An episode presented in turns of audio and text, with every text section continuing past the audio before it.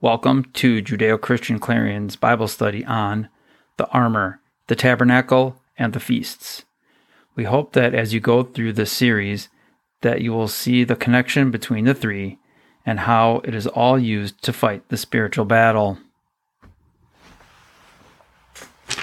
Looking at each of the items in the armor of God and how it relates to God's appointed times and the articles in the temple. After putting on the belt of truth, which we spoke of in the last episode, we see that Paul tells us next to put on the breastplate of righteousness. The breastplate protected the soldier's heart and vital organs from a fatal wound. So, too, the breastplate of righteousness guards our heart. Let's first look at what God's word tells us about our heart. Proverbs 4:23 tells us this: Watch over your heart with all diligence, for from it flows the springs of life. In our physical body, the heart pumps our life giving blood. So, too, with our spiritual heart, springs of life flow. If our physical heart stops, it brings death, and so, too, if our spiritual heart stops, we die spiritually. Paul tells us what guards our heart peace. Philippians 4 7 says, And the peace of God, which surpasses all comprehension, will guard your hearts and minds in Messiah Yeshua. We know what guards our hearts, but how do we go about doing it? Philippians 4 8 and 9 tells us, Finally, brothers and sisters, whatever is true, whatever is noble, whatever is right, whatever is pure, whatever is lovely, whatever is admirable. If anything is excellent or praiseworthy, think about such things. Whatever you have learned or received or heard from me or seen in me, put it into practice, and the God of peace will be with you. We see that the heart and mind go together. We also see this in Matthew 15, 18, and 19. But the things that come out of the mouth come from the heart, and those things defile the person. For out of the heart come evil thoughts, murders, acts of adultery, other immoral sexual acts, thefts, false testimonies, and slanderous statements. Our hearts cause us to sin with our mouths and with our thoughts. Jeremiah 17:9 tells us this about the heart. The heart is more deceitful than all else and is desperately sick. Who can understand it? Our mouths will speak what's in our hearts, good or evil, and our hearts are the center for all things in our lives. Proverbs 10:11 says this: The mouth of the righteous is a fountain of life, but the mouth of the wicked conceals violence. Psalm 119:11 also tells us how we can guard our hearts and minds. Psalm 119:11 also tells us how we can guard our hearts and our mouths. I have treasured your word in my heart, so that I may not sin against you. Now that we have seen that our spiritual hearts play a key role in our spiritual lives, we want to take a look at righteousness and our hearts. Psalm 11:7 says this about God: For the Lord is righteous; he loves righteousness. The upright will see his face. God is righteous, and he wants us also to be righteous. So righteousness is simply put being right with God. Sin separates us from God. And when we sin, we need a way back. And when we sin, we need a way to come back to God. Isaiah 55, 6 and 7 says, Seek the Lord while he may be found. Call upon him while he is near. Let the wicked abandon his way, and the unrighteous person his thoughts, and let him return to the Lord, and he will have compassion on him, and to our God, for he will abundantly pardon. Romans 6 12 through 14 says this Therefore, sin is not to reign in your mortal body, so that you obey its lusts. And do not go on presenting the parts of your body to sin as instruments of unrighteousness, but present yourselves to God as those who are alive from the dead, and your body's parts as instruments of righteousness for God. Also, Romans 16 Also, Romans 6 17 through 19 says, But thanks be to God that though you were slaves of sin, you became obedient from the heart to that form of teaching to which you were entrusted, and, after being freed from sin, you became slaves to righteousness. I'm speaking in human terms because of the weakness of your flesh. For just as you presented the parts of your body as slaves to impurity and to lawlessness, resulting in further lawlessness, so now present your body's parts as slaves to righteousness, resulting in sanctification. If the bless if the breastplate of righteousness is worn to protect our hearts, then we must be able to walk in righteousness in our hearts. Romans 10:10 10, tells us, "For with the heart a person believes, resulting in righteousness, and with the mouth he confesses, resulting in salvation." Genesis 15:6 tells us this about Abraham. Then he believed in the Lord, and he credited to him as righteousness. We have seen that the heart is the central place for good and bad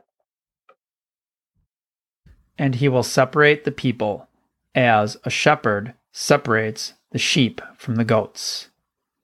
He will place the sheep at his right hand and the goats at his left. Then the king will say to those on his right, Come, you who are blessed by my Father, inherit the kingdom prepared for you from the creation of the world. For I was hungry, and you fed me.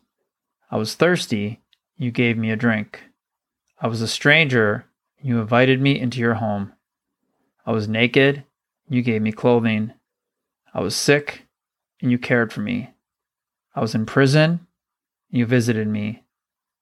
Then these righteous ones will reply, Lord, when did we ever see you hungry and feed you, or thirsty and give you something to drink, or a stranger and show you hospitality, or naked and give you clothing? When did we ever see you sick or in prison and visit you? And the king will say, I tell you the truth. When you did it to one of the least of these, my brothers and sisters, you were doing it to me. This is the message of Rosh Hashanah. So, to prepare ourselves, we must examine ourselves, as Paul tells us in 2 in 2 Corinthians 13 5. Test yourselves to see if you are in the faith. Examine yourselves.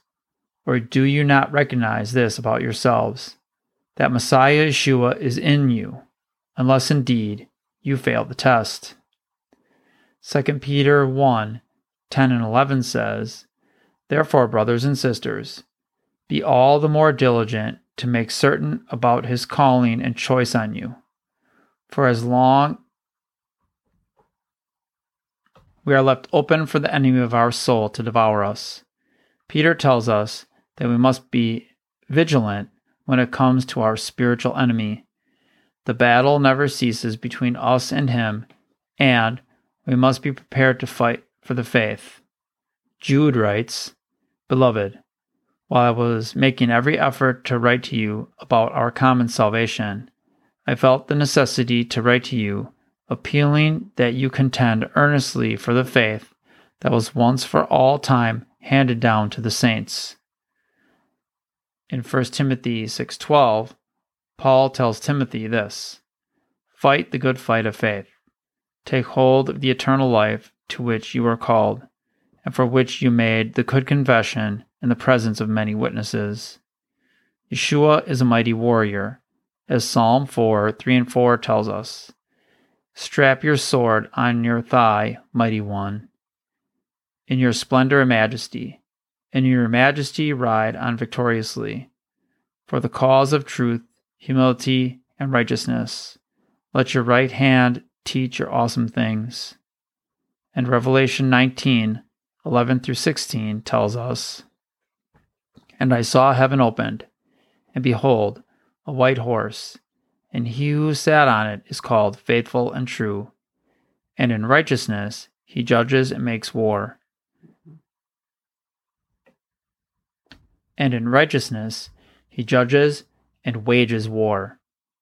His eyes are a flame of fire, and on his head are many crowns and he has a name written on him which no one knows except himself. He is clothed with a robe dipped in blood, and his name is called the Word of God. And the armies which are in heaven, clothed in fine linen, white and clean, were following him on white horses. From his mouth comes a sharp sword, so that with it he may strike down the nations and he will rule them with a rod of iron. And he treads the winepress of the fierce wrath of God the Almighty. And on his robe and on his thigh he has a name written King of Kings and Lord of Lords. This is the message of Rosh Hashanah. The altar of incense. In the Yom Kippur service, we saw the high priest would take incense from the altar of incense and added to the coals of the sin offering to create a cloud that stood between him and the altar of presence.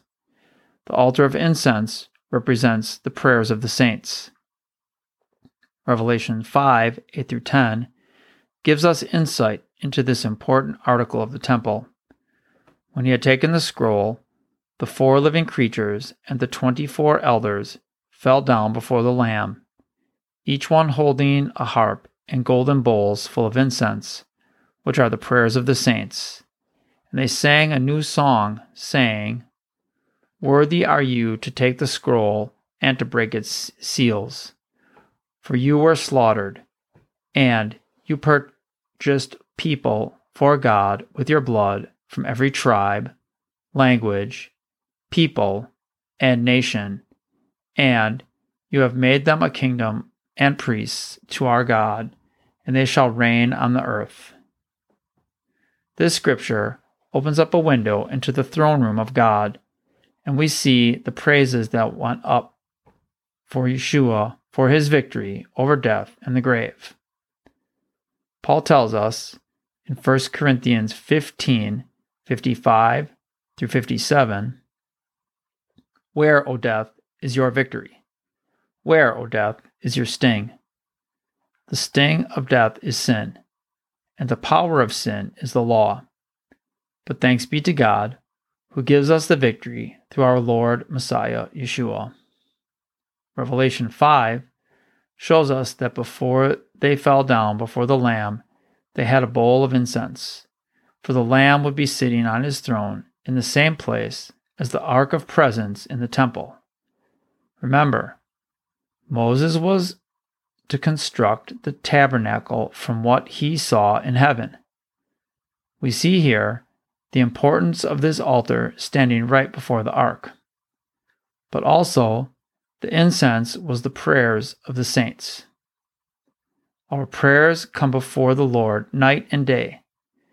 The incense was burned on the altar not only once a year at Yom Kippur, but twice a day at the morning and evening sacrifices which today relates to the morning and evening times of prayer. The altar of incense was most holy, for it sat in front of the Holy of Holies, the Ark of Presence. It shows us how important our prayers are to God. Now, as Revelation 5 tells us, we are a kingdom of priests, and we enter into the most holy place, and when we come before God with our prayers. 1 Peter 2 9 tells us, But you are a chosen race, a royal priesthood, a holy nation, a people for his own possession, that you may proclaim the excellencies of him who called you out of darkness into his marvelous light.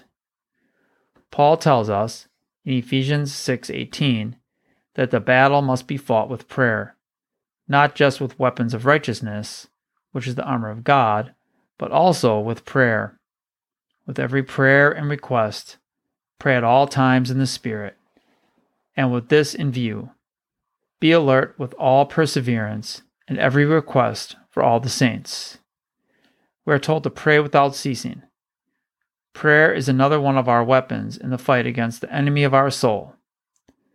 Philippians 4 6 says this Do not be anxious about anything, but in everything, through our God, we will do valiantly, and it is He who will trample down our enemies. Join us next time when we discuss the gospel shoes.